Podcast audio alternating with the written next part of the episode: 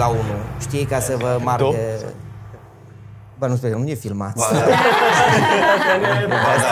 da. Asta am zis. Termină povestea asta, adică începem în... Am început. Deci am început. Așa că e bine că Lasă e ok că să tai staliști, nu te așa. Acum ne reglează. Ne Bă, dar acum reglează sunt curioasă de lucrurile. finalul poveștii. Îmi spui la final. Ne zici la final. Am La atât bine. de spiritul triumfalist. Bun, dragilor. No. Astăzi uh, v-am explicat puțin formatul, deci știți că e un cadru relaxat, discutăm. Păi deja ne-am relaxat, Deja ne-am ne-am aprins. relaxat. da.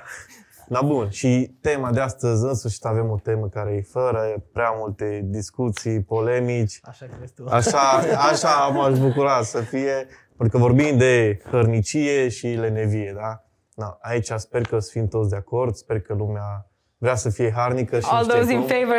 All those in favor. Raise your hand. Na, și atunci, hai să vedem, pentru că, deși no, e o chestie pe, cu care probabil suntem mulți de acord, e o chestie importantă și pentru mulți e greu de găsit. Cum vedeți voi hărnicia? O vedeți uh, importantă în societatea noastră? Și poate ca și creștin cât de importantă e. Oricare. Fără emoții. Începem cu tinerii. Începem cu Andrei. Cum vezi tu hărnicia, Andrei? Ah, cum o văd eu? Uh, Ziceai dacă e important în societate și cred că ar trebui să pornim de la premisa că, hărni, că societatea s-a fondat pe hărnicie. Ok. Uh, și mă refer nu neapărat la societate ca uh, un sistem, ci pur și simplu la ce am ajuns până acum să fim. În civilizație. cum. Ca și civilizație, ca și avans tehnologic, ca și, uh, nu știu, monumente, dacă vrei, uh, lucruri de genul. Uh-huh. Uh, cred că hărnicia îi ceva ce ne definește pe fiecare atât cât investim în ea. Nu, nu cred că ne naștem harnici, nu cred că omul se naște cu inclinația asta înspre, adică cred că se naște cu o inclinație înspre activități, un om mai energic, dar nu cred că oamenii se nasc uh, învățați harnici să știe din prima să pună mâna, să facă, să... Eu cel puțin am avut nevoie de uh, un progres, încă progresez în asta, am avut nevoie să învăț să fiu harnic. Și mai mult de atât, cred că hărnicia se rezumă la uh, a nu face... Adică de multe ori când zicem hărnicie, ne, re- ne gândim la ceva ce facem uh, și ne place. Dar să fii harnic, pentru mine personal, înseamnă să faci ceva ce și nu-ți place. Ceva ce trebuie să faci, chiar dacă nu-ți place. La cum o zici tu, parcolegi un pic și, adică tu vezi hărnicia ca ceva ce vine cu responsabilitate. Cu foarte multă responsabilitate. Ok. Deci nu o vezi numai ca activitate, ci ceva ce e, Da. da cu, cu responsabilitate Disciplină, în spate. cumva. Și disciplină, da. dar și responsabilitate. Băieți? Mă, hărnicia e ruptă din rai. Uh, Adică, nu era cu... Era cu bătaia. Păi, Deci acolo. similare și Seamănă bătaia. pe ele. presupune. De obicei pentru oameni, mai ales pentru seculari, pare cumva mă, trebuie să merg la muncă, trebuie să lucrez, trebuie să fii harnic. E ca o povară să fii harnic. Dar uh, munca Dumnezeu i-a dat lui Adam din rai, din grădina Edenului.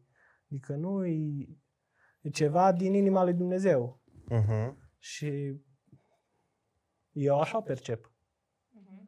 Adică dacă e să vorbim, eu mă aștept ca și după ce trec dincolo, voi munci. Să mai avem de lucru, a? Da, adică cel puțin eu nu mă aștept că o să ajung în raiul lui Dumnezeu și Să stai cu dacă e strâmburile. vorba numai de cântat, eu nu știu ce să fac în cer. Că Te plictisești. eu am problema că nu știu să cânt. Știi? Deci eu văd cumva hărnicia o primești, de fapt munca, lucru, cum le faci de notă dacă ești harnic sau nu, dar cumva astea vin din inima lui Dumnezeu și transcend viața asta. Cel puțin pentru mine eu, as, a, m, probabil nu-s lucruri de zis așa, dar eu stau să mă gândesc ce voi face după Mhm. în împărăția lui Dumnezeu. Și atunci eu mă întreb, voi munci ceva? Ce activitate? sau Așa pentru mine, pentru mintea mea. Ce zice Adi? Există percepția asta în societate de multe ori cumva că munca, că acum vorbim de hărnicie, dar Legată de Parcă muncă. trebuie legată să vorbim de de muncă, că amândouă, nu da. poate fi hărnicie fără muncă. Cumva munca ca și un blestem. Sau noi creștini aliber- așteptăm ziua eliberării în care să stăm pe norișor să cântăm la ce? Sau la chitară electrică acum. da, dar exact cum zicea Pepe, dacă ne uităm încă de la începuturile istoriei, în Genesa, vedem că Dumnezeu îl pune pe Adam și dă grădina să o stăpânească și să o muncească. Deci, nu știu cum era sau cum muncea Adam acolo, dar era ceva plăcut. Deci munca era ceva plăcut și exact cum zice Pepe, venea din inima lui Dumnezeu. Ceea ce noi încurcăm, e după ce uh, se naște păcatul și omul păcătuiește și Dumnezeu blestemă pământul, dar uh, vorbește despre trudă, despre sudoarea frunții, despre chinul în muncă și ăsta e un blestem de care vom fi eliberați. Acum cât privește împărăția lui Dumnezeu care va veni, nu știu exact cum va fi acolo, dar cu siguranță nu vom fi inactivi. Și chiar astăzi citeam uh, pilda polilor, în care stăpânul dă poli Și le dă slugilor, cetăți, la da, sfârșit. și la urmă îi răsplătește și zice la unui dă 5 cetăți, la unui dă 10 cetăți să le stăpânească. Nu știu cum va fi, dar asta mie mi-arată că acolo va fi responsabilitate, Responsabilitate, activitate, deci ceva și de aia trebuie, cred că, să privim munca nu numai ca și ceva ce generează profit, ci ca și pe o chemare de la Dumnezeu, ca și pe obligație a muncii. Acum, ce muncim, ce e munca, sunt alte discuții mai... Cumva munca îți reflectă, sau în muncă se reflectă abilitățile pe care Da. până la urmă tot de la Dumnezeu le ai. Și eu nu cred că poți să fii un creștin, un creștin autentic și să fii leneș. Deci e o contradicție în termeni. Amin. Deci când zici un creștin adevărat, ăla e un om harnic. Ok. De ce zici asta? Îți de acord, dar pe ce îți bazezi asta? Pe Biblie. Am început bine. Bă, dacă te uiți, și Domnul Isus, ori de câte ori cheamă pe cineva în lucrare, sau Exact. dacă te uiți și în Vechiul Testament, oameni pe care îi alege Dumnezeu, niciodată nu-l alege pe unul, nu știu, de pe șezlong, știi, de la all inclusive, îl duce și îl face... Deci toți erau niște Aveau oameni, slujbă, aveau lucrau Păi slujbă. din titlu zici că îl cheamă în lucrare, nu? Lucrarea presupune. Apostoli erau la pescuit, unul era la, La vamă, vamă. uh, nu, Gedeon bătea grâu în tească, Și toți oamenii mari ale Dumnezeu, uitați-vă, Da. toți lucrau ceva. da, David Elisei era la oi, la plug. da, Elisei la plug. Deci toți oamenii pe care îi cheamă Dumnezeu, cheamă oameni care fac ceva. Adică nu stau, uh, nu știu Iuda dacă lucra ceva înainte, da. Era contabil. dar uh, Vezi, dar vezi ce interesantă e chestia asta pe care o zici tu, Pepe, că făceau ceva, uh, Dumnezeu apoi îi cheamă în lucrare. Cred că tinerii se confruntă de multe ori cu întrebarea asta, oare care e chemarea mea? Oare unde mă cheamă Dumnezeu? Și de multe ori mă vine să stai așa și să... No. Doamne, ești dispus unde vrei, tu cheamă-mă undeva, știi? Dar până nu pui mâna și să vezi și să ex- experimentezi poate anumite slujiri, să mergi cumva dintr-un context într-altul, e greu să-ți dai seama unde te cheamă Dumnezeu numai Și eu am când avut, așa și eu am avut uh, perioade din astea în care aș fi făcut ceva și nu știam ce și m-am rugat Domnului, Doamne, exact cum zici tu, arată ce să fac, că vreau să fac, că mi se părea că s- parcă cam inactiv, dar uh, au venit oportunitățile în momentul când am zis să-ți dispus să fac orice. orice. Adică nu aleg uh, Da. eu, știi, vreau să mă cheme Domnul, dar la asta. Zis, când am zis, gata orice, adică și să mătur parcarea bisericii, dar vreau să fac o bucurie. da, am început să, și eu aveam întrebări. În ce lucrare mă cheamă Domnul, ce anume mă cheamă să fac și am început să fac aia, să mă duc în vizită la bolnavi, să uh, stau să vorbesc cu tinerii, să consiliez tinerii, să Și până la urmă mi-am dat seama că Domnul mă cheamă într-o direcție anume. Dar eu până atunci, cum puteam să-mi dau seama, dar cum e să mergi în vizită la bătrâni? Știi? Da, tu n-ai chiar fost merge. niciodată. Da. Dar de unde știi că ai chemarea ta? Și atunci mergi să vezi. Mergi, uh, te ocupi de lucrarea aia și până la urmă cumva s-au statornicit, au văzut și alții mai maturi care au Mhm. înțeles și au zis, mă, uite, lui Pepe dăm asta să facă sau Mhm. Asta sau cealaltă. Și numai dacă te implici, numai dacă începi să pui umărul, începi și să simți. Dar asta mi se pare foarte interesant, că e fain ideea asta. Că și la noi, în contextul noastre, parcă vezi că omul ăla care e foarte implicat, parcă are timp de încă o chestie, încă o chestie și cumva ăla e mai organizat ca și unul care nu mai stă, știi? Și își poate gestiona mai bine timpul și mi se pare fascinant. Deci toți oamenii care știu eu că sunt oameni valoroși pe care te poți baza, sunt implicați în, nu știu, două, trei chestii, parcă, știi? Nu știu, poate și asta mi se super faină, că și Isus îi găsea în acțiune deja pe oameni. știi? Și când era Iisus cu ucenicii, la un moment dat spune în Biblie că zice, nu aveau timp nici să mănânce.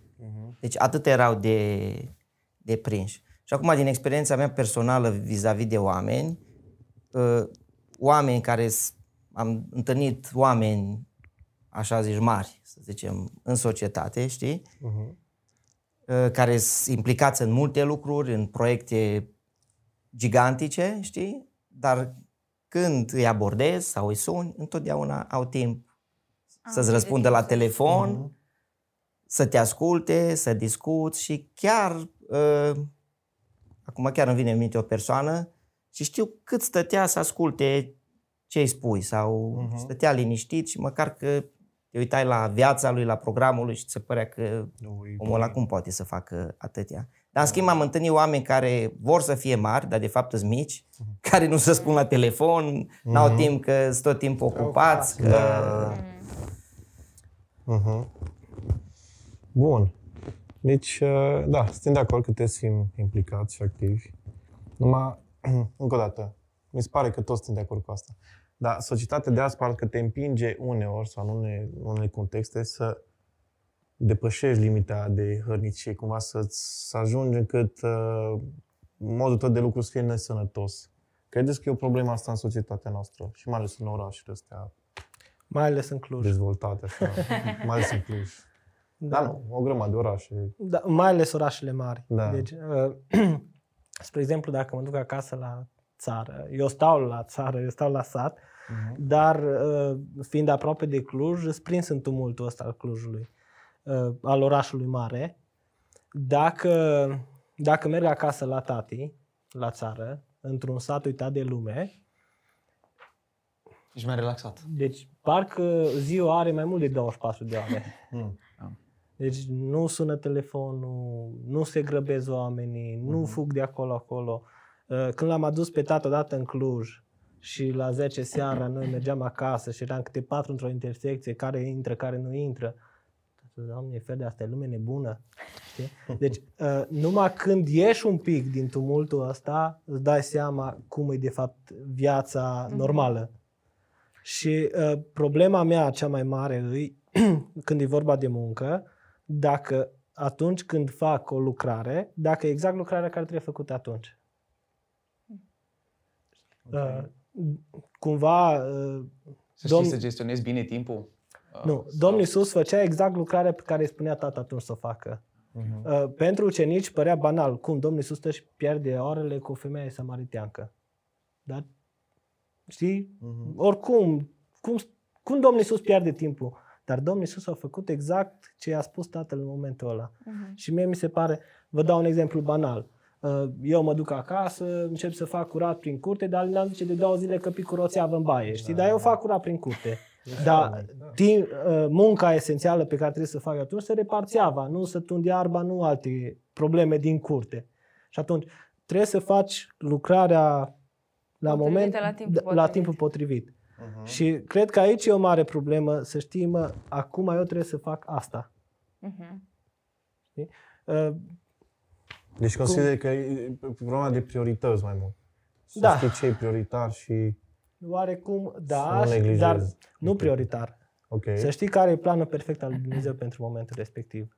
Că asta e mai greu. Mhm. Că așa noi le putem pune noi după mintea mea, știi? Eu pot pune prioritățile după cum cred Cum eu, consideri tu, da? Dar să lucrez în timpul lui Dumnezeu, în Kairos, în momentul în care vrea Dumnezeu să fac lucrul respectiv. E bun. Și Legat. atunci cum, scuze-mă E că ok. ai deschis subiectul ăsta, dar cum poți ca și om să-ți dai seama de lucrurile astea? Că ar fi ușor să auzi în vocea aia directă care să spună repară țeava. Deși o ai prin alina. Da, da, da. da. Uh, Domnul Iisus uh, făcea ceva special pentru asta. Și uh, în Isaia 50, versetul 4 spune că uh, El stă și ascultă. Știi? Și cumva noi avem o gură și două urechi, ca să asculți de două ori, să vorbești odată, știi? La fel, trebuie să stai să asculți. Uh, Problema la noi, problema la mine e că nu stau să ascult. E foarte greu să stai să asculți. În tumultul ăsta al vieții e foarte dificil să te oprești și să stai să asculți exact ce vrea Dumnezeu să faci. Dacă e vorba de lucrare, de slujire și așa. Dar știi, Domnul Iisus zicea că se retrăgea. Se să stea de retragea. vorbă cu Domnul tine. Iisus avea timp să se retragă. Noi nu prea ne facem timp să ne retragem. De aia probabil lucrările, unele lucrări pe care le facem, sunt făcute cum sunt făcute. Mm. Uh, și cred că partea cea mai grea din lucrarea pe care o facem e să stai să asculți ce vrea Dumnezeu să faci în momentul ăla. Ne-am uh, dus direct înspre hărnicia asta, poate pentru împărăție, cumva, uh, în lucrare și în în ce avem de făcut. Aș veni un pic înapoi să, să mai definim un pic hărnicia și poate tipurile de muncă. Povesteam noi un pic înainte să începem uh, filmările că suntem obișnuiți să interpretăm ca fiind muncă un anumit tip de activitate sau suntem obișnuiți să numim oameni, să zicem că un om e harnic în funcție de cât lucrează într-un anume fel, știi, într-un anume domeniu. Hai să vedem Muncă un pic. fizică sau- Muncă fizică, așa. Sau Cumva la ce oră de se întorce acasă. da, sau, da, exact, că face, uh, stă peste program, Da, știi cum da, să, și exact, atunci ai un exact, om exact. harnic, știi, care stă peste program și parcă e o virtute în societatea noastră să fii cât mai ocupat, să nu ai niciodată timp, să fii în, în toate activitățile și așa. Să vedem poate un pic uh, de câte tipuri poate să fie munca și, și mai pragmatic un pic ce înseamnă să, să fii harnic. Uh, Cred că de multe ori noi confundăm și ceea ce se confundă astăzi în societatea asta super aglomerată și în viteză în care trăim, munca cu agitația. Parcă dacă nu ești agitat, Nu muncești. nu muncești. Sau dacă nu te-ai agitat, n-ai muncit cum trebuie. și uh, am realizat lucrul ăsta. Eu, de felul meu, sunt destul de repezit. N-am stare. s- Dacă e o chestie, deci noaptea, să zic, îmi- nu știu, e ceva la o priză, la două noapte, trebuie să o schimb atunci, nu pot să dorm până nu, sau e un bec care pâlpâie, deci trebuie să rezolv, să văd care îi. Și când m-am căsătorit, ă, soția mea e așa mai liniștită și ea nu înțelegea, eu nu înțelegeam pe acum, stai mă, culcă-te că mâine, dar nu poți, deci eu trebuie să rezolv, să sun, să acum, să fie totul, totul rezolvat. totul rezolvat. Și uh, am avut și eu șansa să interacționez cu o altă societate, nu de la țară, o societate mai dezvoltată din punct de, de vedere economic a noastră. Și când m-am dus acolo, mi s-a părut că timpul se scurge altfel, ritmul în care se muncește e altfel și mi se părea că sunt niște oameni leneși. Și exact așa și ziceam cu cei care eram acolo, puturoșii ăștia.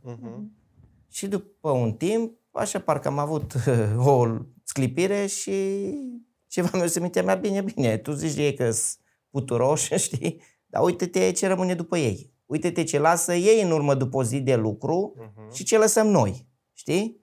Și am văzut că, făcând lucrurile organizat, așezat, constant, poți face mai mult decât agitat, Dacă două, trei zile tot te timpul agitai, ești, după da. aia ești obosit, Și ești gata. mi-am dat seama de multe ori, când aveam multe responsabilități aglomerate în minte de făcut pentru o anumită zi sau o săptămână, încercam să le rezolv pe toate deodată, să mă gândesc la toate deodată, să în jurul meu, să n-am timp pentru cei din jur, că eu sunt ocupat și văzând cum decur lucrurile în altă parte, am zis, hai un pic, hai să le iau pe rând. Ok, am o problemă săptămâna viitoare care trebuie să o rezolv săptămâna viitoare. Mâine am alta. Să mă concentrez pe aia de mâine și să o las pe aia de săptămâna viitoare pentru săptămâna viitoare. Să-mi fac timp să ascult pe cel de lângă mine, să-mi fac timp pentru copil, să așa. Și educându-mă în felul acesta și luând lucrurile pas cu pas și cercând să nu mă mai gândesc sau să mă stresez chiar pentru lucruri care trebuie să le fac nu știu când, ci să le iau pas cu pas, am devenit și din punctul ăsta al muncii mult, mult, mult mai eficient. Uh-huh. Mult mai eficient.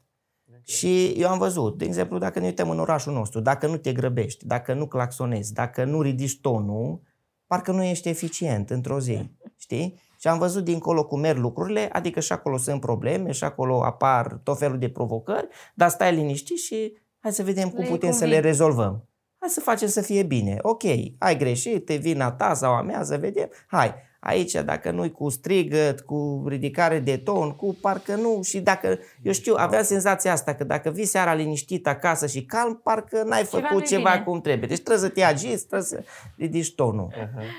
Andrei, cum e? Că tu ești un tânăr acum în căutare, în... Fără experiență, da. Îți cauți. Cum văd eu, adică cum uh, regăsesc anumite tipuri de hărnicie. Mm. Eu asociez foarte mult hărnicia cu munca fizică. Ok. Eu așa am învățat să fiu harnic. Având șase surori uh, și bunici, bunica avea o, adică bunicii din Banat aveau o, o mini-fermă Mhm. și am lucrat foarte mult la ei. Uh, am și prins un an în care bunicul avea AVC, bunica era slăbită și mama bolnavă și o trebuie să uh, lucrez destul de mult și aia m-a responsabilizat foarte tare. Uh, și atunci tot timpul o asociez cu munca fizică uh, hărnicia. Dar ceea ce uh, văd că se întâmplă în Cluj și în orașele mari uh, e munca psihică. Și mi se pare că, legat de ce zicea și Pepe, că atunci când evadează din orașele astea mari și găsește liniște, cred că e e doar ideea asta că nu mai există stresul și presiunea aia psihică. Eu sunt un care am nevoie de somn și trebuie să dorm cel puțin 8 ore. Mie acum nu mai mi-ajung 8 ore de somn, de exemplu, psihic vorbind. Pentru că îs supraîncărcat. Simt de multe ori că nu mai pot să duc. Și atunci am nevoie tot timpul de o evadare, am nevoie tot timpul de un moment de liniște în care să fiu singur, să meditez, să mă regăsesc. Uh, știi ce zic? Și uh, cred că asta e, e și uh, problema societății noastre. Adică oamenii de multe ori de aia cad în depresie și ajung la sfârșitul puterilor. Că se pune foarte mult accentul pe munca psihică. Să lucrezi cu creierul, cu uh, tot ce poți. Ceea ce nu e rău neapărat. Nu e rău neapărat, dar e prea E mai mult epuizantă. pentru unii. Da, e mai epuizantă. Uh-huh. Și cred că e foarte bună și combinația asta între muncă fizică și muncă psihică. E foarte sănătoasă. Eu fac de amândouă munci. fac și muncă psihică, Uh-huh. uh, făcând management, predând în universitate, ai și munca asta psihică în care lucrezi cu oamenii și de multe ori prefer o zi de săpat șanțuri pentru un sistem de irigat, spre exemplu, decât să lucrez cu să lucrez munca cealaltă psihică. Uh-huh. Uh, pentru mine munca fizică nu simt că mă obosește, simt că e o relaxare, uh, mă, am udat tricoul pe mine, știi? Uh-huh. Dar nu mă simt obosit. Uh, Cel mai confortabil pentru mine e să fiu în salopetă. Legat de ce ziceai, citit ceva articol în care zicea că uh, femeile se relaxează prin socializare, prin legare de relații cu uh, persoane de sex asemănă, adică de același sex, pardon. să nu Semănător, confundăm. o să zic, Andrei. Da. Uh, Pornești pe Adi, te rog, nu... corect, scuze, Adi, nu, eu sunt de acord cu tine întru totul. Uh, Ați auzit, nu? Am un ucenic. și bărbații se relaxează, își revin uh, așa prin munca fizică.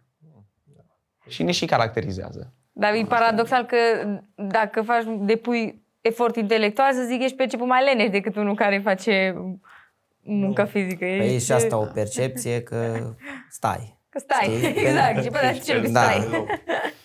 Da. Sau, Aha. da, pentru o anumită generație, probabil a celor mai în vârstă, au, mulți au percepția aceasta că Asta se întâmpla numai, asta era, era ori muncești Da. fizic, ori nu muncești. Nu exista conceptul ăsta de muncă intelectuală sau muncă... Na. Da, da, depinde că, uite, de exemplu, bunica, când tata s-a angajat, lucra la birou, bunica era, adică lucrează la birou, La birou. știi? Corect, corect. Depinde. Na bun. Da, de asta nu să te întreb că, nu știu, eu personal, poate sunt într-o perioadă a vieții numai în care simt presiunea asta că ar trebui să fac atâtea lucruri și mi se pare că nu pot să o oră dacă stau o risipez, știi? Mi se pare că am prea mult potențial și trebuie să fac asta, știi? Mi se, cum să zic, uh, hrănește ideea asta, știi? Că ar trebui să fiu deja milionar cu toate făcute și așa mai departe. Și cred că de aici ies două întrebări. În primul rând, cum aveți voi echilibru? Cum vă aduceți echilibrul ăsta în viața voastră? Pentru că sunt conștient că și voi poate ați avut, sau poate nu, Da. dar poate ați avut momente în care ați făcut mult prea multe sau v-ați asumat mai multe lucruri decât ați putut duce. Și uh, al doilea lucru e uh, cum îți prioritizezi no? tascurile în viață. Cum vezi ce e important? Cum vezi cât timp îți acorzi în părtășia cu Domnul? Cât timp îți acorzi cu familia? Și așa mai departe. Cum ați ajuns la un echilibru sănătos? Din punctul Acum, vostru de vedere. P- Părerea mea personală și aici sunt subiectiv, dar poate sunteți de acord cu mine că societatea în care noi, în societatea în care noi trăim, marea problemă sau cea mai mare problemă acum nu e lenevia și că e prea multă muncă. Exact, exact. Toată lumea e Un job, două joburi, trei joburi. supra-solicitată, supraocupată, nimeni n-are timp de nimic. Nu? Nu? Zic Și- sincer că nu sunt așa de acord cu tine. Mai înainte ai zis că... Nu, mea, corect. Nu. Bun. Dar, mă, dar- stați, el o zis că el e tânăr, n-are experiență, deci e ok. Nu, eu am auzit acum, uh, am auzit într-o zi la radio, uh, cei de acolo făceau un uh, poll, dacă ai avea o anumită sumă de bani disponibilă într-o zi ca să-i cheltui, ai mai munci sau n-ai mai munci? Ai sta acasă sau ai merge la muncă? Și foarte mulți au răspuns că n-aș mai merge la muncă, sta acasă, normal. Păi bun, dar nu cred că Și- o interpretat ar sta acasă Stai să ca spun. fiind că ai pierde vremea, ci poate că te-ai ocupat de Nu, nu, pasiunile nu, deci tale și ai era, face asta e alte ideea, lucruri. să îți faci hobby-urile tale, să te bucuri de plăcerile lumii, să cheltui banii respectiv. Până la urmă la aia se rezuma. Și care e concluzia la care eu ajuns? E că omul liber n-ar trebui să muncească. Bun, dar ăsta era un pol, era la radio și eu vorbesc de ceea ce se întâmplă în jurul nostru, știi? Corect. Și erau oamenii care aveau timp să asculte radio, știi? La ce oră era? Nu știu, că eram în trafic. No, îți dai seama. 2, 3 ore Da. de vârf. Dacă ne Nu. uităm în jurul nostru, sunați pe unul pe altul, uite, la noi, în viața bisericii, ai nevoie de ceva, nimeni nu are nimeni n-are timp de nimic. Sau, acum hai să fim serioși. Din punct de vedere al prosperității, am crescut toți. Dacă ne uităm în spate cum eram, la nivel național, mondial, oricum ar fi. Pă cât știți voi, nu de la radio, nu, așa că îs, au ajuns, dar s-au oprit din muncă. Da. Și cred că acum suntem în cealaltă extremă și vedeți că a apărut și termen, termenul ăsta de workaholic, Da. în care, Și burnout. da, burnout, workaholic, știi? Da. Și exact apare, îți induce stilul ăsta de viață, sentimentul ăla că pierzi timpul și eu m-am confruntat puternic la un moment dat cu ce zici tu, adică mă mustra conștiința pentru Da, fiecare minut care stau în care ăsta ar trebui să produc, să Mhm. fiu sau măcar să citești ceva, să mă să evoluez, să știi? Exact, exact. Și uh, uh, întrebarea, cum ajung uh, la echilibru? Mhm. Dar eu cred că noi, că acum nu, trebuie să ducem și discuția în partea spirituală, ajungem la întrebarea de ce muncim. Și eu cred că dacă suntem onești cu noi înșine, fiecare trebuie să ne punem întrebări cu privire la viața noastră și una din asta, una asta ar fi. De ce muncim? Sau de ce, de ce fac ceea ce fac? Sau poate să fie ceva rău munca? Solomon zice că da. Și vă dau un verset, Eclesiastul 4 cu 4, zice Am mai văzut că orice muncă și orice iscusință la lucru își are temeiul numai în pisma unuia asupra altuia. Și aceasta este o deșertăciune și goană după vânt. Deci când hărnicia, când munca, e folosită ca un pretext, dar în spate, de fapt ce îi? E lăcomia, e dorința de afirmare, îs ambiții personale și mi se pare că de cele mai multe ori societatea noastră e undeva în zona aceasta. Că dacă ne uităm un pic în spate, la generația bunicilor noștri sau a bunicilor lui Andrei care au trăit la țară, munca lor era pentru subzistență. putem spune. Când aveau lemne pentru iarnă, Făceau mâncare, nu știu ce, ziceau că bine, erau Perfect, da. mulțumiți. Erau așa. Uh, Poate că a venit generația părinților noștri care s-au mutat la oraș, nu au venit, au făcut o școală și au muncit pentru uh, o viață mai bună. O mașină, deja mai mult confort, uh, Confort. o casă, un apartament, o, lucruri așa. Mi se pare că generația noastră muncește de cele mai multe ori pentru statut. Așa e. Și, și mie mi se pare. Am auzit o discuție, o profesoară de-a mea ne dădea un exemplu cu o altă doamnă care era reprezentanta unei mari companii de la noi din oraș și la un moment dat era ruptă de muncă și ocupată și așa și era și la o vârstă, nu nu era chiar tânără și a întrebat-o, dar de ce mai muncești? Că ai câștigat și atâția bani și ea răspuns așa vulgar și a zis, dar cui îi pasă de bani? Zice, dar pe mine nu mă interesează de bani, vreau să fiu numărul unu. Știi?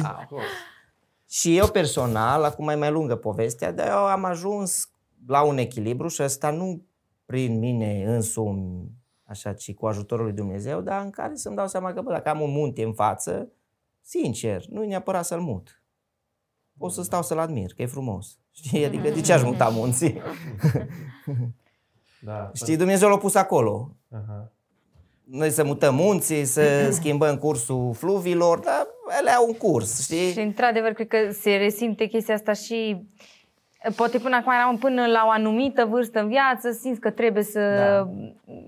Cumva să acumulezi să- anumite da. lucruri sau să demonstrezi anumite chestii. Acum mi se pare că vârsta asta coboară tot mai, cumva tot mai de tânăr trebuie Da. să faci niște chestii, pentru că îl vezi pe unul că îi milionar pe internet, o făcut nu știu ce online face, și cumva tinerii tot mai devreme simt presiunea asta că, mă, dacă am ajuns la 25 de ani și nu am făcut aia, aia, aia, aia înseamnă că Da, te am simți ca un eșuat. ratat. Exact, Da, exact. uh, Când eram eu student, în 2008, când am nu e așa venit mult. student la Cluj, uh, spre exemplu, dacă era ceva chestie de voluntariat în biserică, găseai, ziceai stop la listă, știi? Deja sunt prea mulți. Primul venit, primul serviciu. Da, și- deci primul trebuia să venit pui din stop. afară. Am nevoie de 5 băieți și trebuie să pui stop când au intrat 5 băieți. Aha. Acum dacă ai nevoie de 5 băieți să-i adun să facă o chestie Nu mai găsești. dintre studenți, bă, măcar doi să găsesc. Mhm. Știi? Uh, foarte mulți studenți sau tineri, de tineri, de prea de tineri, vor să intre în câmpul muncii, indiferent ce fel de muncă ia, ca să facă, să aibă, să ajungă să, exact ce spuneați. Uh, Eu, în domeniul meu, în ăsta cu legumele, în domeniul legumiculturii, uh, de obicei, la noi e problema în felul următor. Uh, La toate întâlnirile unde mă întâlnesc cu legumicultor, de obicei e cel mai tânăr. Mhm. Și acum nu mai e chiar așa tânăr. Și uh, următorul care e apropiat de vârsta mea e cam de vârsta părinților mei. Deci 50 plus acolo. Și uh, întrebarea mea care s-a ridicat a fost de ce nu avem intermediari? De ce părintele care are 50 de ani și are copii de vârsta mea, de ce nu lasă copilului său uh, ferma, afacerea asta agricolă? Și mi-am dat seama că problema foarte mare a fost la generația asta că nu știu să spună stop. Adică agricultorul ăla a muncit până a căzut în nas, ăla nu știu să se bucure de un concediu, nu știu să lase combina și să iasă cu copiii. Și problema mea mare pe care mi-o ridic în munca pe care o fac, îi, dacă niciunul din cei patru copii ai mei nu preia sau să-și dorească să se facă agricultor, problema e a mea, nu e a lor. Pentru că n-am știut să fac meseria pe care am avut-o în așa fel încât copiii să vadă, mă, tata au muncit, dar au avut timp și de noi. Atât de mult au muncit oamenii și mergi în Austria, mergi în alte țări, în Germania, vezi că îi- de la străbunicul are ferma, au avut-o bunicul sau au avut-o taică sau și are el. Că au învățat un echilibru, cum zicea Adi de civilizația asta. Și eu am lucrat o perioadă în țara respectivă. Eu ce, ce mi-a plăcut acolo, că n-am văzut oameni trăgând chiulul, dar nu i-am văzut nici transpirați. Deci eu știu să muncească Ziceți-ne unde e. în Suedia. Că așa vorbim despre țara respectivă, Da. deja era un The pic promised land. lipsic, da. Uh, și atunci, Lapte și miare. nu, nu, că au și ei defectele lor și au și ei problemele lor. Dar ce mi-a plăcut la ei pe, uh, în ce privește munca a fost asta. Și mi-am, eu m-am tot întrebat și tot am uh, căutat echilibrul ăsta, mă, așa să muncesc încât uh, să fie o plăcere pentru copiii mei să-și dorească să muncească ce-o munci tata. Că dacă nu fac eu, asta e problema mea, nu a lor. În Suedia este o vorbă care e un light motiv al societății. Ventalite. Așteaptă puțin. deci e așa. Dar dacă te uiți ce fac, totul fac bine. Fac. Îți top în tehnologie, top în construcție, în ce vrei. Și de acolo se dă direcția la multe lucruri în lume. Legat de chestia asta, am auzit o, o vorbă așa faină că ziua de odihnă, știi, sabatul, fie ți-l iei tu, fie vine ea oricum, știi?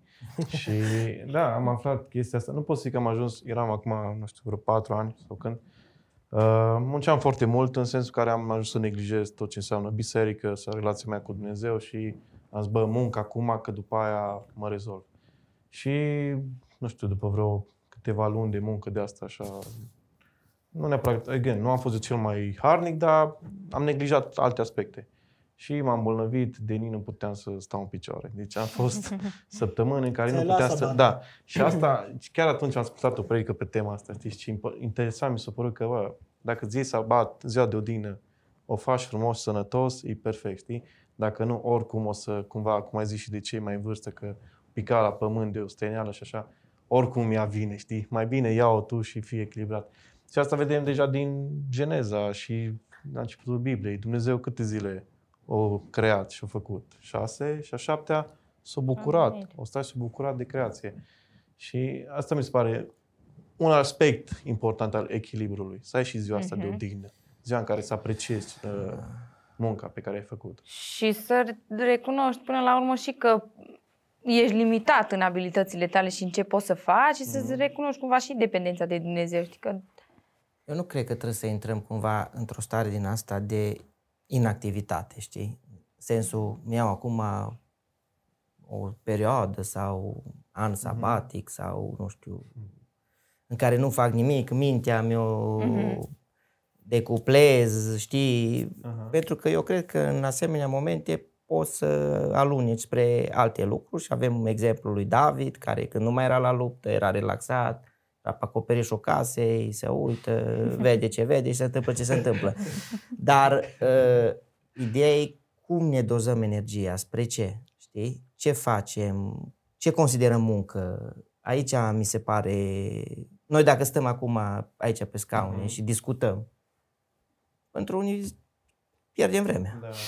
Știi? Adică ce În loc să, nu știu, măturăm pe aici, afară ceva sau... Nu, aia Magda ce s-ar crezi, bucura. 20 de două. da. Eu un pic așa mă, un pic is out of context, a- ca și uh, părerea ale voastre, că un pic privesc diferit situația, în ce sens. Cred că lumea e harnică și văd mai ales și la noi în biserică și în comunitatea noastră, oamenii sunt foarte harnici, Mhm. recunosc.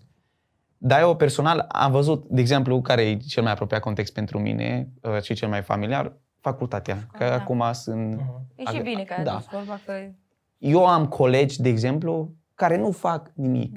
În sensul că, deci eu am, n-am crezut că se întâmplă așa ceva, dar ei merg la cursuri că se plictisesc acasă la Hai să cămin. zic ce se întâmplă după aia. Nu știu ce se întâmplă O după să fie aia. harnici. Nu știu ce să O zic. să fie, uite, aici Pepe poate să confirme mai bine că noi ne cunoaștem de mulți ani și am văzut parcursul câtorva generații. Au venit la Cluj valuri, valuri de studenți. Pepe a avut și colegi. Unii serioși cu facultatea, alții leneși. Astăzi toți sunt harnici. Dar la unii le e mai greu în viață și la unii le e mai ușor. Da. Unii sunt mai harnici la un birou, alții poate sunt harnici pe un șantier. Dar de harnici toți sunt harnici. Am Știi? înțeles. Bun, există totuși și aspectul ăsta Da. pe care îl zicea Andrei. Eu văd la cei ca- tineri. Da, În în, sensul că- facultate sau, mă Da. rog, ca Sau elevi, ca se studenți, vehiculează știi, foarte mult creștini, ideea dacă asta. avem o... Se vehiculează foarte mult ideea asta, să faci bani fără să faci nimic. Adică să faci bani din Ușor. nimic. Gen Da, să numai... vă să spun. Passive income. Exact, Să passive vină income. numai Da, și să stau. Da. exact. Venit pasiv. No, nu știu ce să zic uh, și legat de asta. Sau, uite, uh, la ce mă gândeam legat de echilibru în muncă, ce am pățit într-un an a fost uh, în perioada concertului de Crăciun Și am avut foarte multe responsabilități. Și a fost prima dată în viață în care efectiv am simțit că n-am mai, nu mai pot. Deci după ce s-a terminat concertul, trei zile, trei zile am stat în pat și am dormit. Și atunci m-am gândit la, uh, la Moise cu Ietro. Când Moise a ajuns la uh, punctul ăla culminat în care eu zis, băi, nu, nu mai rezist cu poporul ăsta, eu nu mai am cum să fac față la responsabilități. Și-a venit Ietro la și a zis, dar cine zice că trebuie să le faci tu pe toate? Hai să pui un om peste 10, încă unul peste 100, încă unul peste 1000 și să împarți responsabilități. Și mi se pare că în muncă cel mai important lucru, mai ales când și tu știi, Adi, când lucri cu o echipă de oameni, trebuie să știi să împarți responsabilități. Că dacă nu, toate cad pe tine. Și atunci Asta e greu. Cred că chiar la început vorbeam. Da, cu Pepe vorbeam. Că ce greu e să... Abia asta deja e alt aspect, dar ce greu e să delegi oameni. Că de multe ori îți vin să le faci tu pe toate. Că se pare că Bă, acum tu știi să faci. Nu, Exact. dar eu știu. Nu Exact. știu cum să face chestia.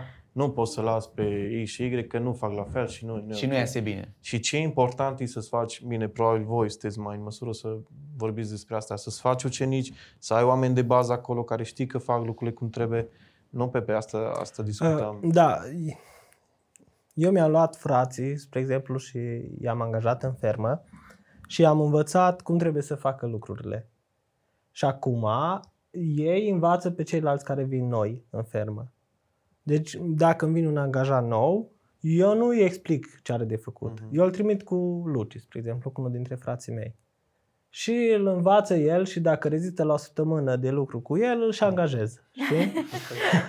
Deci, e- Textul suprem. da, deci el știe dacă și atunci eu pe partea de fermă, spre exemplu, unde fizic nu lucrez, fac mai mult management, de fapt asta fac. Efectiv, deleg fiecăruia ce are de făcut Mhm. și apoi cer socoteală în timpul zilei, spre seară, dacă nu a doua zi dimineața. Și uh, ei atunci fiecare au pătrățica lor, asta le-am explicat, voi fiecare aveți o pătrățică, eu am cubul. Da? Deci eu văd toate fețele, voi fiecare, imediat dacă nu v-ați făcut pătrățica cum trebuie, eu îmi dau seama și vedem toți la final că nu ți-ai făcut-o bine. Și ce mă interesează, îi omul ăla să înțeleagă foarte bine ce are de făcut în pătrățica lui.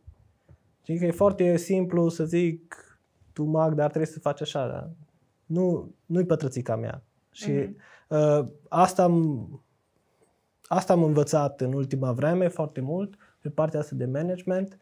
Uh, dar ca să-l înțelegi foarte bine, să înțelegi foarte bine partea asta trebuie să o faci tu prima dată. Și fi trecut tu pe acolo Da. prin pătrățica Uh, respectivă. Eu am în- luat de la firul ierbii și am făcut toate lucrările respective, spre exemplu, în fermă. Mhm. Și atunci știu exact, uh, să-i spun omului, îl înțeleg, ce îl deranjează în munca pe care o face, dar am făcut eu prima dată. Și uh, vedeți că și Domnul Iisus vine să ne ceară să facem lucruri pe care El le-a făcut. Știi? Uh, Mhm. El nu a stat în cer și a zis, faceți așa, faceți așa, o mers și a trecut pe acolo. Și atunci impactul pe care îl are uh, ceea ce cer tu oamenilor să facă e mult mai mare dacă ei știu toți că tu ai fost pe acolo. Mie mi s-a părut totuși interesant ce aducea Andrei vorba de faptul că acum poate tinerii ar vrea să facă uh, bani ușor, fără să facă nimic. Probabil că sunt care ar vrea numai de dragul de a avea bani să facă ușor, dar îți curios un pic ce credeți despre mentalitatea asta. Cum... Acum noi am trecut de la a face bani ca să trăiești, cum ziceai tu, adică bunicii își făceau cât aveau nevoie, mâncau, era cumva La subsistență. acolo autonomi Da. în uh, gospodăria lor, știi? Acum dacă ajungi cumva să zici să faci bani venit din ăsta pasiv, cum zice Joy, ca să poți să te ocupi, să zic, de pasiunile tale sau de chemarea ta sau să te implici în alte lucruri. Vi se pare o mentalitate greșită asta sau... Mhm. Nu cred că e greșit să faci bani pasiv. Dar uh, cred că e greșit să pornești de la mentalitatea că poți să faci bani fără să muncești. Corect. Aici mi se pare. No, trăim în nebunia asta care deja pe mine mă depășește, deja s- un pic prea trecut pentru ce se întâmplă acum cu media în online, în, cu TikTok și cu toate lucrurile astea, în care oricine poate să fie orice. În care cineva prezintă niște imagini, își formează un avatar care nu e real, un personaj prin care influențează o grămadă de Tineri? tineri, care el câștigă prin faptul că tinerii ei îl urmăresc, că de fapt ăla e, aia e sursa lui de venit, dar intru- influențează într-un mod toxic și distrugător. Eu știu de când a apărut fenomenul ăsta cu speakeri motivaționali cu care te învățau, fraiere, de ce să muncești, uite-te, care nu știu care, știi, care spun o afacere, ce înseamnă, a, a, știi, totul e o carte, dacă îi cumperi cartea, știi, trebuie să mergi la Șapte cinci pași seminarii simpli. până să-ți spună că de fapt la urmă e o să carte, lucrezi. dar e un preț exorbitant la carte, dar nu, chestii din astea.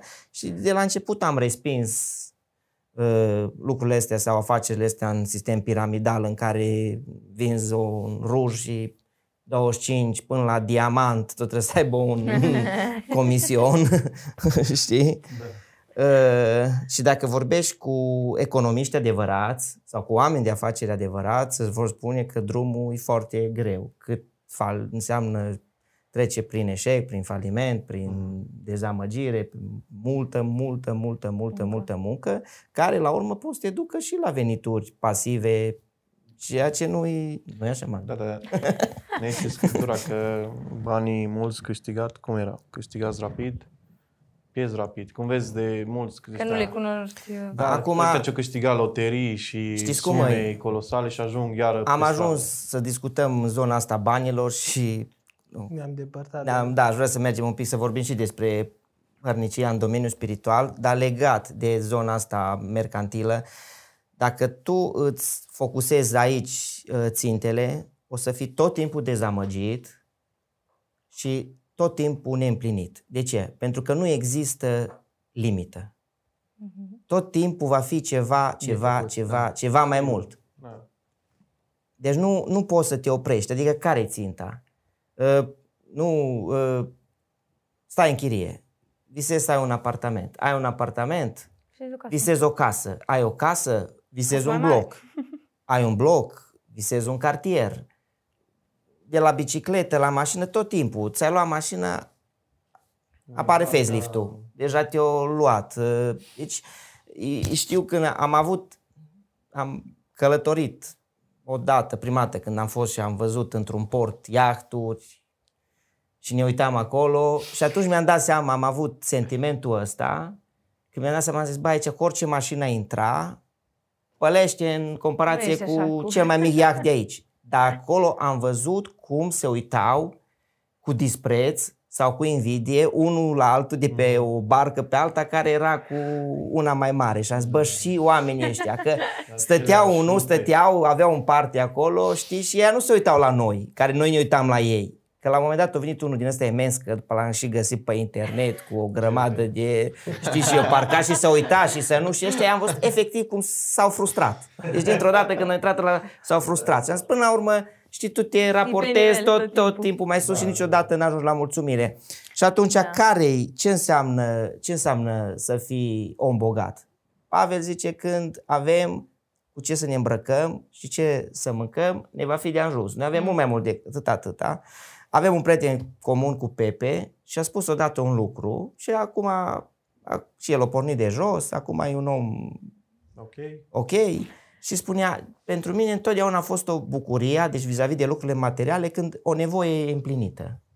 Și am văzut. Deci când ai o nevoie împlinită, ai nevoie, nu știu, de o pereche de cizme, de zăpadă, că și te bucură. Dar când ai 15 culori, deja, Deja nu, nu mai mai ai, ai. nu Nu mai, mai ai, Nu mai, nu mai ai acea nicio satisfacție. bucurie. Da, acum revenind un pic la partea spirituală, în cartea proverbelor pe care noi o studiem, lene e amintită de 28 de ori. Deci se face referire la lene. Da. Și acolo uh, ni se vorbește de multe ori și ni se dă exemplu de du-te la furnică, învață de la furnică care își adună, lucrează la timp, nu despre ogorul unui leneș care era plin de spini și zidul dărâmat și Da.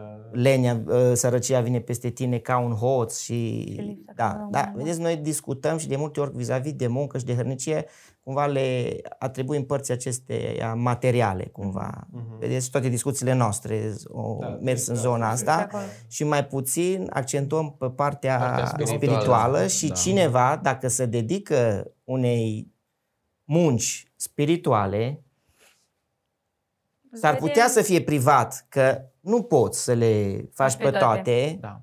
Știi, și de multe ori să fie privit ca și, nu, nu știu, un om Că se schivează, că nu vrea să-și da, asume că nu, responsabilități, că nu vrea face. să muncească. Ori uh, Biblia, când vorbește de hărnicie, cred că în primul rând aici vrea să ajungă cuvântul lui Dumnezeu, deci o hărnicie în domeniul ăsta A lucrat pentru a, împărăție. da, a lucrat pentru împărăție spiritual. Și personal cred și cumva reiau o, o idee care am spus-o și la început, că nu poți fi un creștin autentic fără să fii harnic.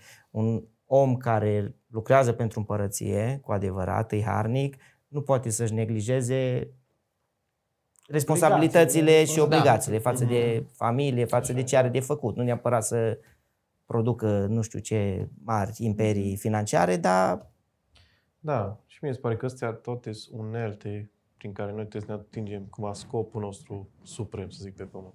Să lucrăm pentru împărăție. De a și faci bani, de a și faci uh, no, tot felul de lucruri, ca să ai niște unelte cu care poți să... Acum am fost în Madagascar, da? da. E ok să-i susții pe oamenii ăștia cu gânduri bune, să te rogi pentru ei. Dar dacă nu ai și partea Dacă nu ai cu financiară, ce să-i știi? ajuți efectiv, Da, oamenii ăia trebuie să mănânce... îți goi, îți dezbrăcați, tu le Exact. zici du-te, încălzește-te și Exact, bucură-te exact. de viață. Și Dar el nu are de-aia- cu ce. De-aia trebuie să rămână ca și unelte toate lucrurile astea. E părerea mea. Da, Da, eu ce, întotdeauna, da. ce am văzut, deci eu am uh, partea asta de fermă, să zic că asta e cea mai... Uh, nu pot să zic că e foarte o chestie fo- care mă îmbogățește pe mine. Uh, încă trag tare să o aduc pe linia de plutire și așa. Dar ce am văzut, vin oameni acolo care nu au auzit niciodată de Dumnezeu sau nu au o relație cu Dumnezeu, că acum sunt religioși în felul lor, dar pot să fie o mărturie știi? pentru ei. Uh, au venit niște băieți din Africa și au lucrat la mine. Știi? Aia, nu. Atunci mi-am dat seama ce înseamnă, dacă tot e vorba de asta, uh, un bărbat de 40 ceva de ani să-i dai pentru o zi de muncă 200 de lei și la sfârșitul zilei să plângă, să zică, boss, în viața mea n-am mai avut atâția bani în mână pentru o zi de lucru. Și uh, poți fi o binecuvântare prin locul tău de muncă. Oamenii ăia își primesc salariile la timp, își, uh, se bucură de tot ce îi acolo. Grijă de Uh, familia lor. Da, ai grijă de familia lor. Veneau la început, cum veneau la lucru, pleacă acum acasă, vin cu mașini, pleacă cu mașina acasă. Și toate chestiile astea, uh, până la urmă, dacă nu aduc beneficiu spiritual, ce rost are? Știi? Uh, Dacă lucrurile astea nu slăvesc pe Hristos, dacă nu toate lucrurile astea sunt din El, prin El și pentru El, ce folos are? Ce folos am? Să, eu nu știu ce fermier, nu contează. Cred că unde creștinismul îi trăit într-un mod autentic, întotdeauna produce și prosperitate, pentru că oamenii sunt harnici, sunt echilibrați, sunt cumpătați. Acum, Da. exceptând anumite situații, dacă ne uităm în excepționale. istorie, Da. războaie, Da, prigoane, da. dar în Da, general, da. adică În vezi general, da. oameni care au trăit după ce se întorc la Hristos sau experiență, devin serioși, devin așa Exact, nu și mai în jurul abuzează lor, da, alcool și- da, și- da, da, mai și dacă ne uităm, responsabil. nu, capitalismul e născut din sânul mișcării protestante, cumva. Eu m-aș duce un pic în altă, uh, în altă parte cu discuția, în sensul că la ce mă gândeam și acasă e că uh, ce se mai vehiculează și acum și ce își dorește fiecare e să lucreze ce îi place și să fie fericit la locul de muncă. Ei, dacă uh, punem accentul pe lucrurile astea, atunci ar fi, trebui ca din hobby-urile noastre să uh, facem ceva din care se iasă și bani. Eu cel puțin așa o văd, ca tânăr, ca voi aveți altă părere, ce mai probabil.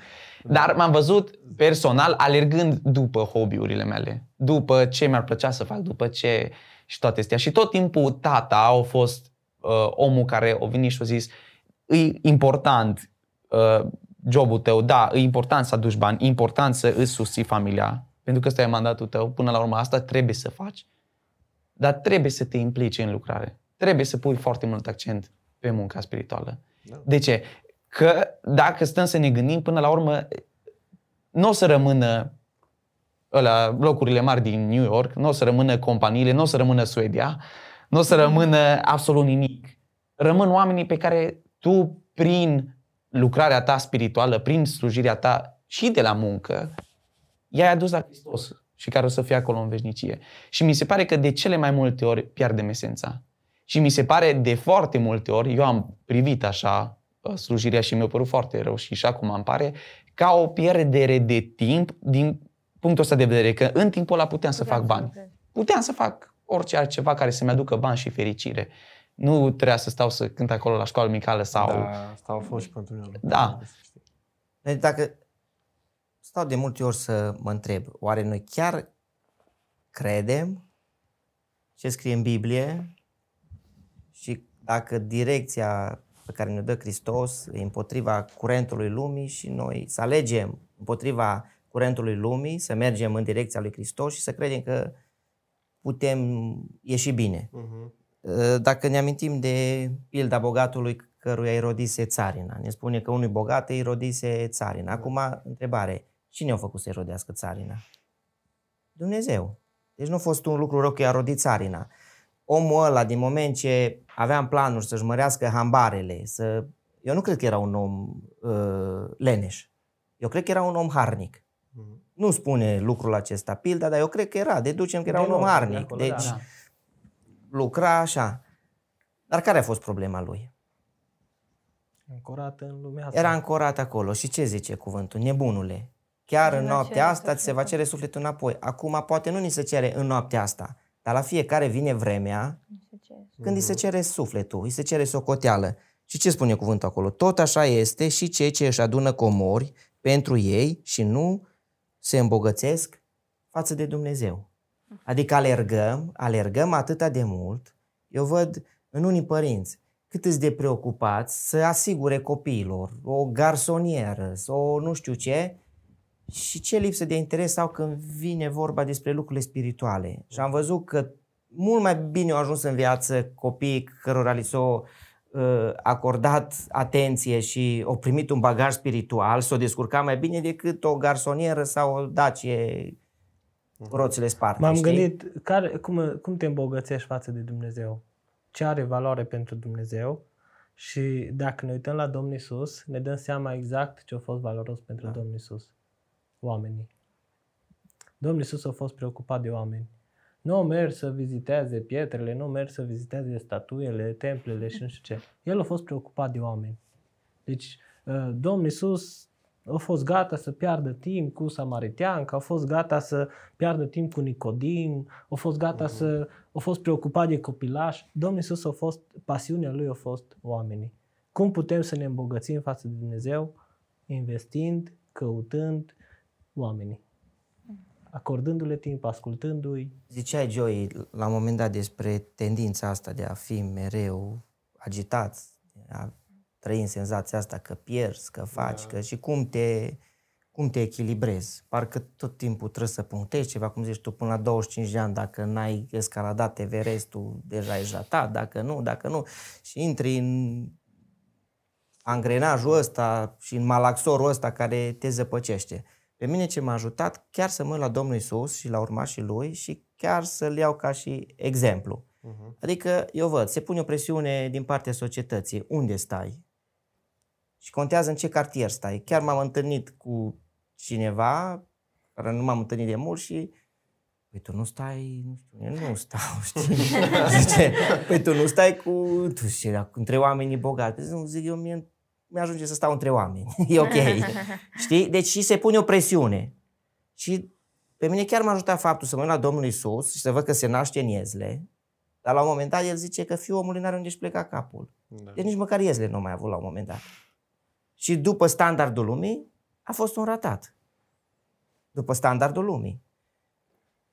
Petru și ceilalți pescari lasă afacerea și merg după Domnul și au pierdut afacerea. Pavel putea fi un mare erudit, nu știu, cu o carieră academică, strălucire da, și el lasă tot și merge după Hristos. Cu siguranță ar fi fost niște nume mai sonore în vremea lor, în comunitatea lor, în Da. Galileea, așa. Astăzi e acoperea praful istoriei și totuși astăzi ei strălucesc și Mhm. au schimbat au schimbat uh, lumea.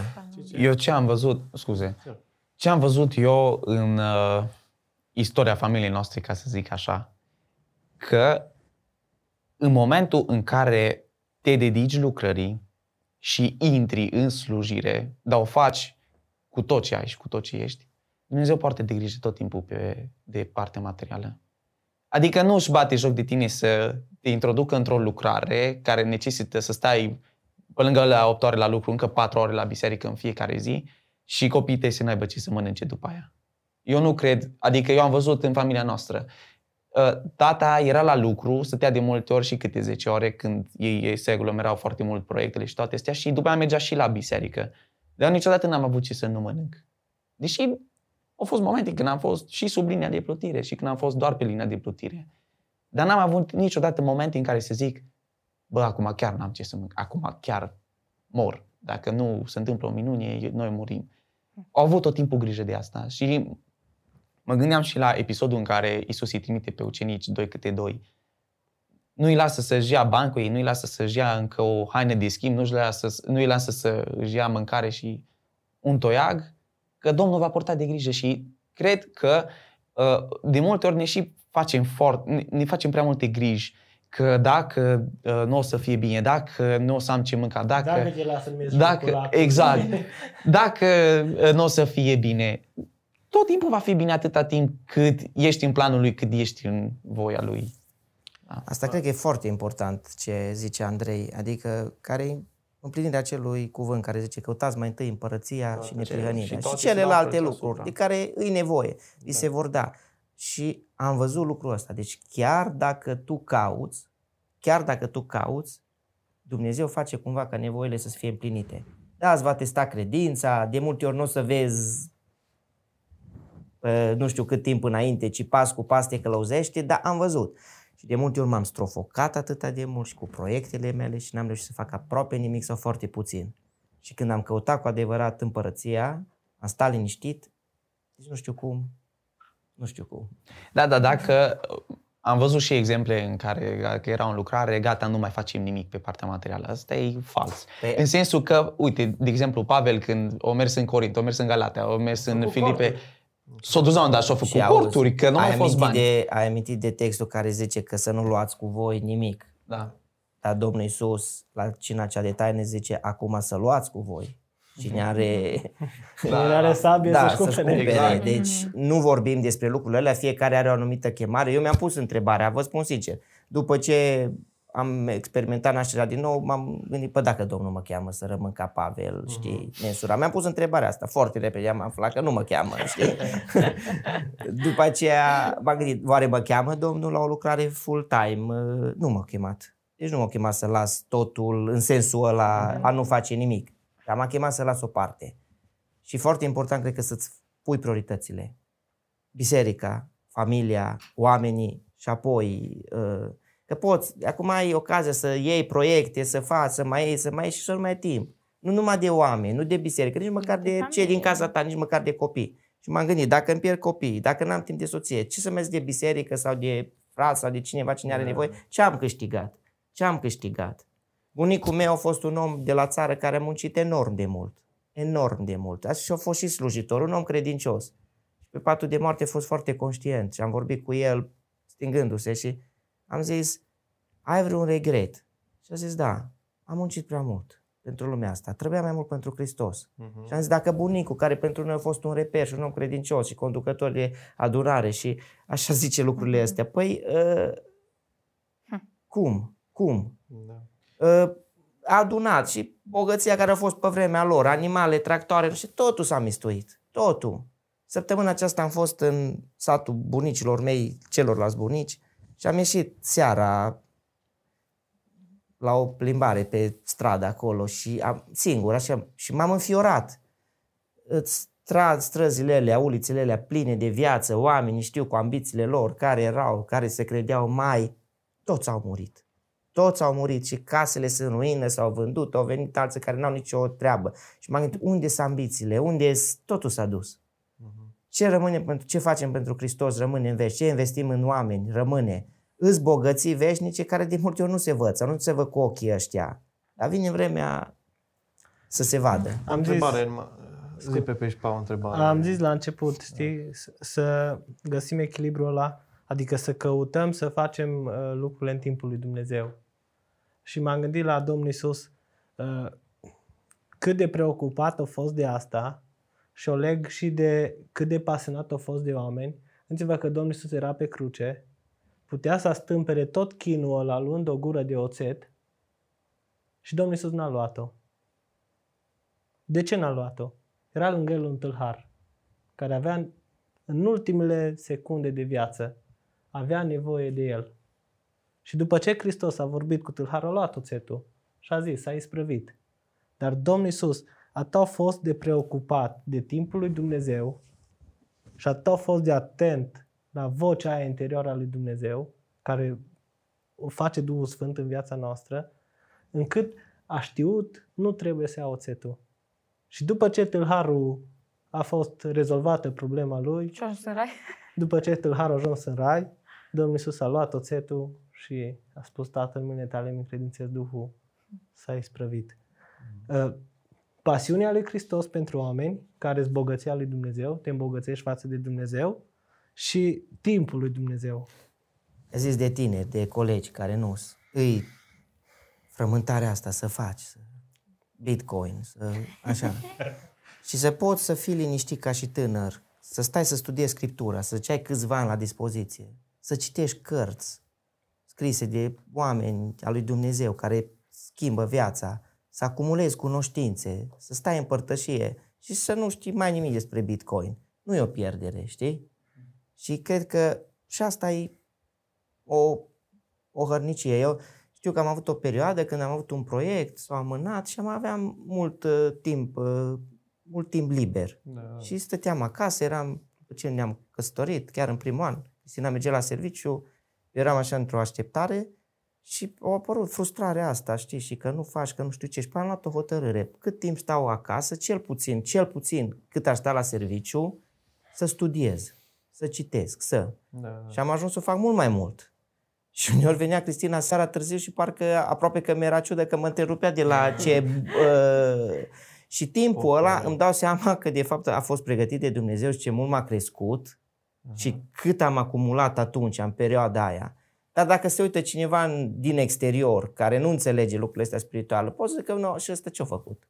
A stat acasă un an. Și au putut găsi altceva de lucru Da, între n-ai timp. mă să lucri ceva, știi? Dar a fost cel mai benefic din viața mea. Mai hrănit A fost timpul Da. lui Dumnezeu. Era, da. Efectiv, nu puteam să dorm. De...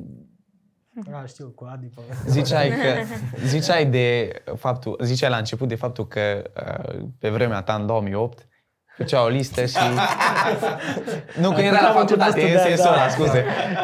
Făceai o listă de voluntari, fai, parcă îți mai trebuia încă trei liste să vină toți.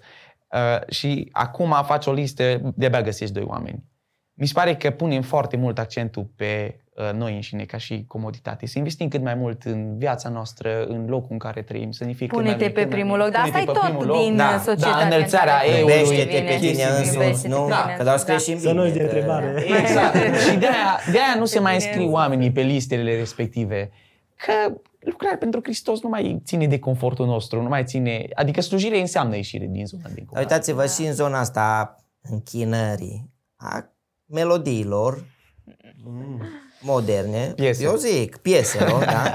Uite-te, pe ce se pune? Pe, da, băieți de acord cu mine. pe ce se pune de cele mai mult? De cele mai multe ori accentul, nu? Pe tine, pe eu. Nu se Pe pune emoții, pe pe Hristos, nu se sentimente, pune da. pe comunitate, pe... Uh, Și de-aia vreau să vin cu întrebarea asta, pentru că la noi se folosește foarte des termenul ăsta, ca pentru Domnul, să faci ca pentru Domnul tot ce faci. Noi aici sunt foarte curios ce înseamnă pentru voi să faceți o lucrare ca pentru Domnul. Eu pot să zic, adică să o duc asta, să fac o paralelă, uh, ce înseamnă să faci o muncă așa cum trebuie. Când eu personal fac ceva, o fac cam pentru mine, în sensul că calitate. Și de multe ori suntem Nu ca cu... pentru Domnul, nu ca pentru Da. mine. Uh, nu, asta în ce privește munca fizică. Și de mult, de cele mai multe ori când e pentru alții, suntem cu mentalitatea că las că mere și așa. Și îți duci mașina la, la reparat și peste două zile o duci iară. Uh, Ca pentru Domnul, mi se pare că uh, necesită să depui, să implici, să investești tot ce ai. E standardul ăla înalt. Da. Deci, nu se poate cu puținul, cu țărâita. Acolo totul sau nimic. Și mie îmi plăcea când mă motiva, zic, ok, hai că fac asta ca pentru Domnul. Dar ce era interesant e că aveam credința asta că Dumnezeu mă vede și trebuie să fiu integru în tot ce fac, știi? Da. Da. asta m-a ajutat cel mai mult. Dacă eu ziceam, bă, trec ca pentru Domnul, apoi nu mai conta nimica. Nu conta că mă vede omul la care îi repar laptopul sau îi fac aplicația sau whatever. Știam că Dumnezeu mă vede. Și mi se pare că ai nevoie de credința asta, în primul rând, ca să poți aplica principiul ăsta în mod activ și sănătos. Noi, sunt ca și, și acum, și ca muncă fizică, adică aici mă refer mai mult la ambiție, avem o vorbă la țară, ori să rupe carul, ori să rupe hamul. Dar noi, E bun asta. mai departe, în sen- da, ca și ambiție, nu ca muncă Da, până da, nu da, mai da. poți. Așa e și în lucrarea spirituală și așa e și în viața de zi cu zi. Nu te poți lăsa la orice. Cred că ambiția îi acolo un element principal, un pilon al hărniciei. Mhm. Să nu te lași orice ar fi. Cum verifici dacă munca pe care ai făcut-o, ai făcut-o ca pentru Domnul? Uh, Eu pe part, fac partea asta de landscaping, în care amenajez curți, grădini la oameni și așa. Și împreună cu colegul meu, nu știu cum ne-a ales Domnul de ne-a pus împreună, nu ne cunoșteam, uh, din peste 150 de curți câte am făcut noi de când lucrăm împreună, avem 100, încă 150 de prieteni. Deci dacă fiecare client de-al nostru ne-a rămas prieten pe urmă, Vă recomandă. dar nu e problema că mă recomandă sau nu mă recomandă. Dacă mi-a rămas prieten, înseamnă că e mulțumit de munca că ai mea și e făcut o făcută treabă foarte bine. Mhm. Și atunci, în fa- dacă a trecut un an și nu m-a sunat omul, știi? Uh, Tot timpul orice problemă apare, eu îi rezolv free pe urmă. Mhm. Și cons- eu îi spun omului, mă, ce garan- e, unii care nu mă cunosc mă întreabă ce garanție îmi dai. Sună-mă să vezi. Știi? Un Și om atunci, mai bun uh, face mai mult. Dacă îți rămâne omul prieten, știi? Adică eu când am plecat de acolo, îți convins, deci n- nu mi-am lăsat nicio virgulă că am lăsat o chestie pentru care m-ar putea suna când am făcut-o bine. Deci eu nu mă duc de acolo până nu s- sigur că omul ăla dacă mă sună, mă sună să mă întrebe numai chestii tehnice, dar nu că nu am făcut eu ceva bine. Deci nu mă duc de acolo până nu sunt convins de asta. Și atunci, bă, și și spun omului, tot, din tot ce știu eu, din tot ce am făcut aici, cât m-au ținut capacitățile mele, am făcut totul să funcționeze. Știi? Și atunci, uh, când merg acasă, nu stresam niciodată. Deci nu am niciodată stresul ăsta. Bă, am făcut ceva și dacă mă prinde ăla că acolo i-am făcut un gunoi, știi? Nu, nu am stresul ăsta niciodată. Pentru că tot ce au ținut de mine și tot ce au ținut de capacitățile mele fizice și mentale a făcut să, adică la maximul la care am putut. Și asta mi-am dat seama pentru că am încă zeci de prieteni la care le-am lucrat curtea sau... Și atunci ceea ce te promovează e calitatea. Dar nu, nu, nu neapărat că mă interesează promovarea sau Da, asta, dar și ca om, uh, zic. Da, În sensul că, bă, e bă, serios. liniștit. Adică nu am ascuns nimic, n-am făcut ca și veverița care o mătura sub covor și o făcut curat în casă, știi? Nu e nimic sub covor când îl dai la o parte. Adi? Asta cred ce e important ce a spus și voi. Adică odată să fii conștient că e sub privirile Domnului și din momentul ăla faci lucrurile altfel, nu? Știi că Domnul chiar te privește. Apoi, cum zicea Pepe, și aici 100% de acord, să faci tot ce poți tu cât mai bine la cea mai mare onestie. Uneori s-ar putea să greșești așa, pentru că nu Da. ești Nu om este și nimic, nu. da. Acum dacă mai pune pe mine să-ți pun faianța, ca pentru domnul aș încerca Da, nu mere. și n-ai fi mulțumit. Știi? Dar în același timp tu ai fi nemulțumit, dar aș fi liniștit că am încercat tot Corect, cât corect, corect, corect. maximum, n-am ascuns nimic, nu... Mhm. nu da, am văzut cumva și sub ideea asta ca pentru Domnul sau copiii Domnului trebuie să fie cap și nu codă, iarăși o, de multe ori lăcomie, ambiții personale mascate, știi, că tu faci, Împachetate te având frumos. împachetate, dar noi, păi, tu de ce faci, știi? Păi trebuie să faci ca pentru Domnul, știi? Dar de fapt e, E și asta. e tău. Până la urmă, dacă ar fi să, acum ducem un pic, poate un pic în altă zonă, dar putem să ne legăm. Dacă e vorba despre păcat, definiția pe care eu cred că cea mai bună definiție care am găsit-o pentru păcat spusă de cineva, îi o viață centrată pe sine. Deci, o viață centrată pe sine e o viață de păcat. Nu neapărat că noi când ne gândim la păcat, ne gândim la nu știu ce lucruri rele. Dar tu poți să nu faci, dar să trăiești pentru tine. Și eu stau și mi analizez gândurile. Cine e centrul gândurilor și preocupărilor mele? Eu sau Hristos? De multe ori. De ce fac lucrul ăla? Adică și trăim în societatea asta care pune accentul pe eu, foarte egoistă, în care te învață nici măcar nu... No, poate că oamenii întotdeauna au avut tendințe egoiste, da? Cumva, eu știu, era o vreme când conta familia ta sau comunitatea ta, știi? Dar acum nici atâta nu mai contează. Acum tendințele da. astea egoiste îți virtuți, că Da, te pui pe da, tine pe primul tu loc. și nu a apărut, uh, avem conceptul ăsta de relație toxică, știi? Și dacă uh, te simți opresat să ieși din orice relație, chiar dacă e relația cu copiii tăi sau cu soțul tău, eliberează-te, du-te, tu ești, caută-ți fericirea, pentru că tu vrei să te chinui acolo, știi? Nu mai există spiritul ăsta, nici un pic, nici un pic de sacrificiu, de fericirea, de binele altuia. De muncă în echipă. Dar știi ce e interesant? Că toți oamenii care caută fericirea și să pun pe ei pe primul loc, sunt nefericiți. Deci da. depresia, psihoterapeuții iau de lucru toți. Oamenii care nu, care caută fericirea celor din jur, care îl pun pe Hristos, ajung la fericire. Toți oamenii ăștia sunt fericiți și împliniți. Magda. Mă gândeam, uh, știu că e timpul să încheiem și mă gândeam cumva ce O să închei. concluzie ar fi fain să rămână și mă gândeam la hărnicia asta pentru împărăție, cumva să găsim echilibrul ăsta în munca noastră și în a lucra pentru Domnul și pentru împărăție și când uh, ambițiile noastre personale devin atât de mari încât uh, nu mai avem timp niciodată să ajungem la biserică, nu mai avem timp niciodată să facem una sau alta, să luăm poate un moment să ne gândim de două ori. Și sincer, mi-ar plăcea să se umple mai repede listele. Oricând e, e nevoie, că e multă nevoie. În... Și eu zic acum la noi la biserică, în primul Da. rând, în multe departamente. Da. Nu știu, Joey, dacă... Nu, no, numai, parcă neapărat trebuie să zic și eu, că într-adevăr, parcă în toată viața mea, în tot ce am făcut, că cea mai, cel mai fain lucru care m-a ars a fost lucrarea cu adolescenții și mi se pare că e o chestie, deși nu a fost o chestie pentru mine, nu a fost o chestie să, n-am avut parcă nimic de câștigat, dar ce, ce, nu știu, vorba lui Adi și al lui Pepe, cât o vorbeam, aș face-o din nou și din nou și din nou. Deci a fost cea mai hrănitoare și mai faină experiență. Pentru că am investit în alții și după tot eu parcă am cules roadele, că acum, uite, ne filmează. Ne... da, ziceam așa. Uh, Te-ai îmbogățit față de Dumnezeu, de fapt. Când, Da, dar asta e frumos când te surprinde fericirea și nu o cauți. Când te surprinde în urma unui, nu știu, unui lucru sau unui activități făcute pentru împărăție, știi? Mi Da, se ce pare- împlinit te asta- simți. Asta e de fain. Da. Bogăția lui Dumnezeu, nu da. oamenii. Uh, nu bun. Dacă vreți să mai tragi niște concluzii, pentru că a fost o discuție foarte bogată și sunt multe învățături de tras de aici.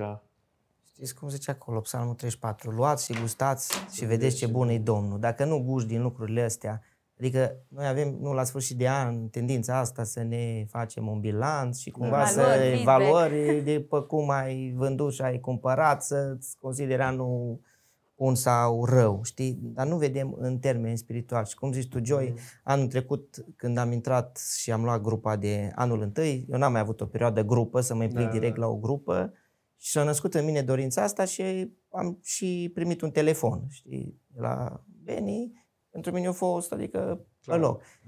Dar vreau să zic și Cristina poate să confirme cel mai bine lucrul ăsta. Deci, câtă bucurie și câtă satisfacție și câtă împlinire de...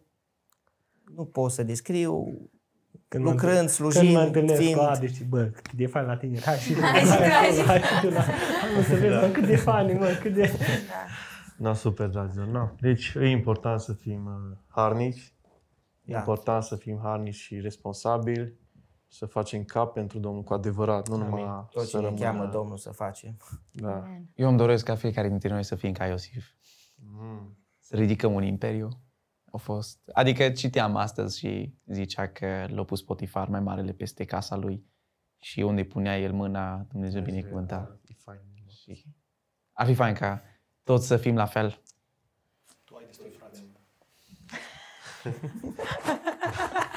Ai șanse. Vezi,